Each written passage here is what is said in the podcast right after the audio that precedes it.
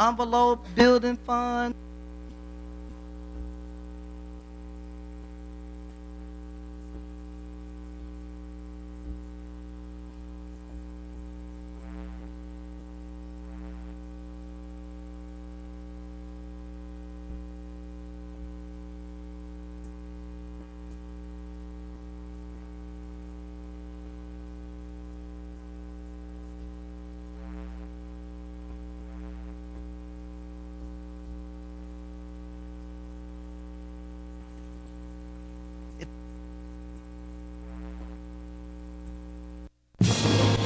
Blessed is the man that walketh not in the counsel of the ungodly, nor standeth in the way of sinners, nor sitteth in the seat of the scornful.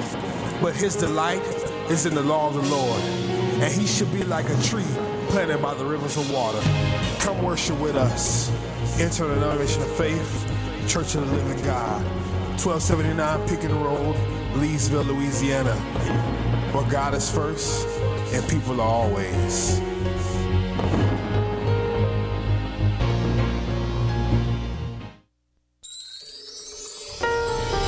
Welcome to the Living Your Destiny broadcast with Dr. John Barton, bringing you the Word of God with simplicity and revelation. Now, let's join Dr. Barton for today's message. Than what we've been taught coming up. Now, write this down God is as sovereign as His Word declares. He's as sovereign as His Word declares. Now, did you remember one of the definitions I gave about his sovereignty? That God has no limitations? I want to correct that. There's only one limitation God has.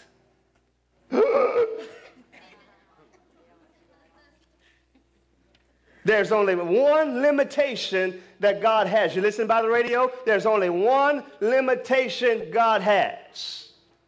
Write it down His Word. Almighty, this is good. Let me show you.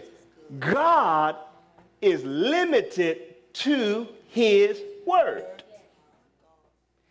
He cannot go back on his word. Oh, hold up. You're not, you're not hearing. You're not. I must not be, I must not be a good teacher. I got to go back to Bible college.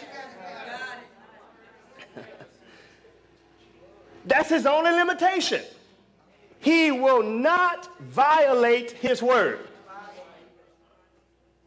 Whatever God says, look at Adam, look at Adam. Adam, you may eat of every tree of this garden. I'm in Genesis chapter 2. But of the tree of knowledge of good and evil, you can't eat that one. Adam ate it. Well, Adam, I, I changed my mind. I'm sorry. I'm going to take that back. Nope, too late. Of course, Adam ate it. He was disobedient in eating it, but God couldn't change the consequences. Why? Because he already spoke if you eat of this tree, you will surely die. How many of you understand what I'm saying? God is limited to his word. He, he, he cannot, his, his sovereignty, in God's sovereignty, his sovereignty, amen, uh, he is as sovereign as his word declares. He's limited by his word. God will never violate his word. Whatever, write this down, whatever God says becomes law. Don't you get that down? What did I just say? Say it out loud. Whatever God says becomes law. Say it again. One more time. Whatever God says becomes law. Now put a hyphen right there. And write this down. Not just to creation, but to Him.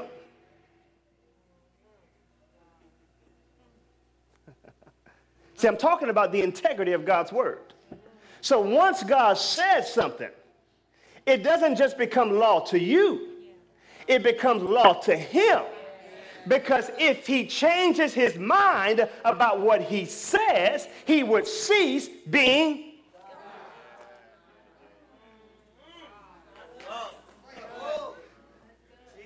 So when God opened up his mouth and start talking about you blessed in the city, you blessed in the field, you blessed when you go in and blessed when you come out.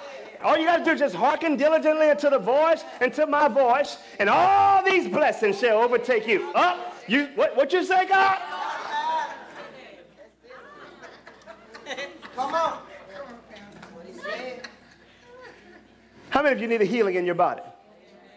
Isaiah 53, verse 5, he said, He was wounded for our transgressions, He was bruised for our iniquities. The chastisement of our peace was upon Him. With His stripe, what you say, God?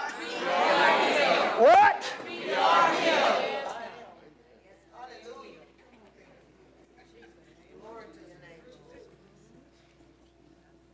God is a God of integrity. He can't, he can't go back on that. Oh, I hear you got Psalm 112. Psalm 112, put it on Psalm 112 right quick, verse 1. Psalm 112. I hear you, Lord. Yes, yes. I hear you because some of you have been struggling with your finances. But look at what Psalms 112, verse 1 says Praise ye the Lord. What you waiting for? Come on.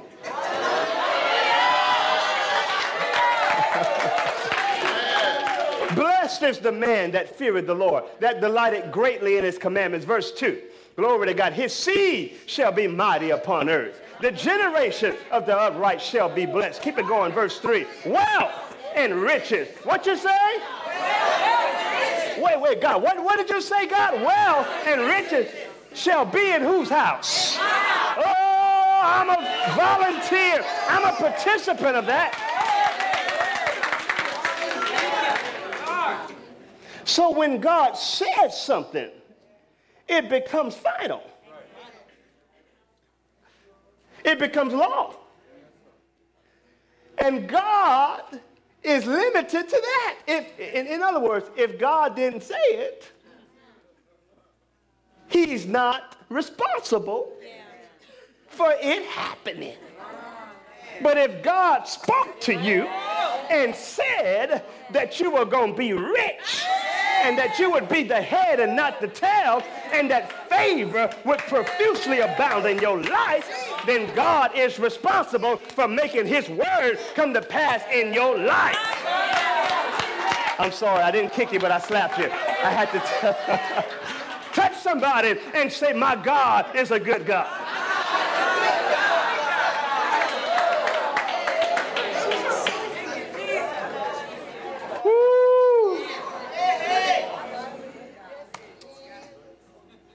That's don't don't ever go around saying, "Well, God is sovereign. He's going to do just what He's going to say. You know, He He's just going to do it." Well, you know, do you know the word? Because the word will work when you work it and understand that God is limited to that. And if God said it, then his hands are tied to it.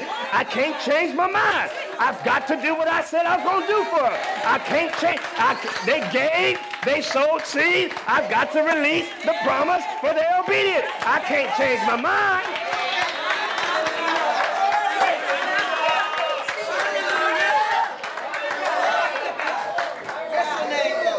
I told you to start the church. You started the church, only $50 in the account. I can't help but to bring the manifestation of what you started. Amen. Because God is faithful to his word. Come on, let it out a good shout. Woo!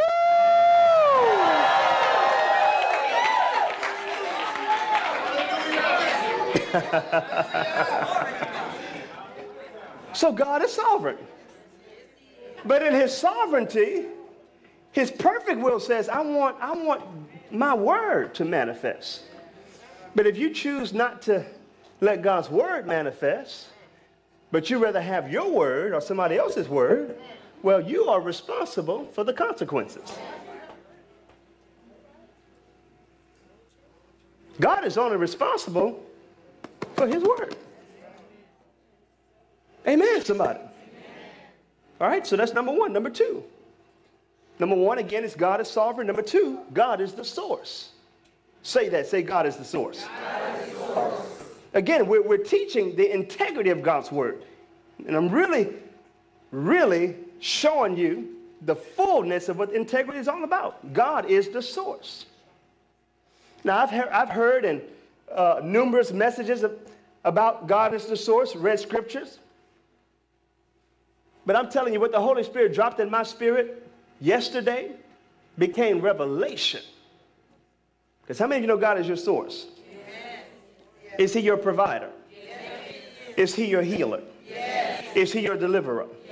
Is He your Savior? Yes. Is He your sanctification? Yes. Is He your peace? Yes. That means He's everything you need and everything you desire and everything you want. He has your needs, wants, and desires all in Him. All things come from Him, flow through Him. He's my source. Okay? But some of you, that's just head knowledge. That's not heart knowledge. That's not revelation knowledge for some of you. For some of you it is, but not for some of you still working on it. Because the moment somebody don't deliver, oh, it got quiet in this Holy Ghost. Just let your boss not give you that raise. See how people cut up and start cussing and who's your source? Can I tell you, God may have stopped or allowed the boss to not release that raise so that God can show you there's another avenue, another channel of blessing that he wants to release in your life. Tell somebody, say, God is my source. Is my source. Not my job. Oh, you didn't say it. Not my job. Not my job. Not my job. See, my job is just an opportunity for me to tithe. And sow seeds. That's all you're working for. You're not working to get rich. That job can't pay you enough. That's so you can tithe. Why? So that you can keep the windows of heaven open over your life so you can sow seeds. So when you get that check, you bring your tithe and you bring your seed so that God can open up some new doors for you and bless you in places you never even thought about. Woo! Somebody got to come get me.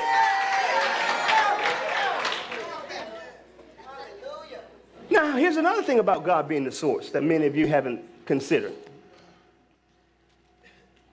God, write this down, God is my reliable source of information. How many of you have ever had people give you wrong information? when I was teaching, I used to correct my students all the time. They would do things I never instructed them to do. And I would tell them, why, in the world you, why did you do that? Well, Mr. Barton, they said, stop right there. Who's they?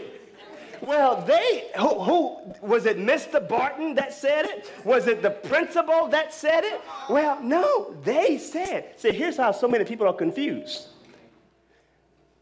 They are so bent and so focused and so engrossed with what they said.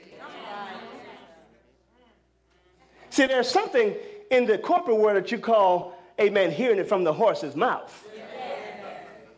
Come on. That gives it validity. And some of you are going around talking about, well, they said this and they said that. That's why you all messed up. That's why you all jacked up because you're so concerned about what they said.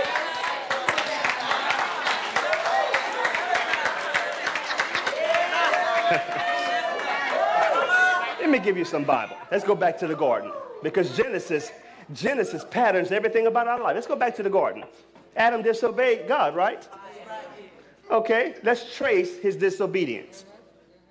When Adam sinned, the Bible says, first of all, Adam took out running, he and his wife, for fear. Because fear, when you sin, fear makes sin makes you a coward. Sin, sin, sin makes you lose your place. You don't have confidence when you when you're walking and living in sin. You don't have the confidence that you need. You're scared. So the Bible says God was walking through the garden to the cool of the day. And, and, and God said, Adam, where art thou? Isn't that what he said? Yeah. And Adam started giving excuses. Well, Lord, well, I was naked. We sinned. And we were naked. We became naked. And so we hid ourselves. Here's what God told them. Let's thank you.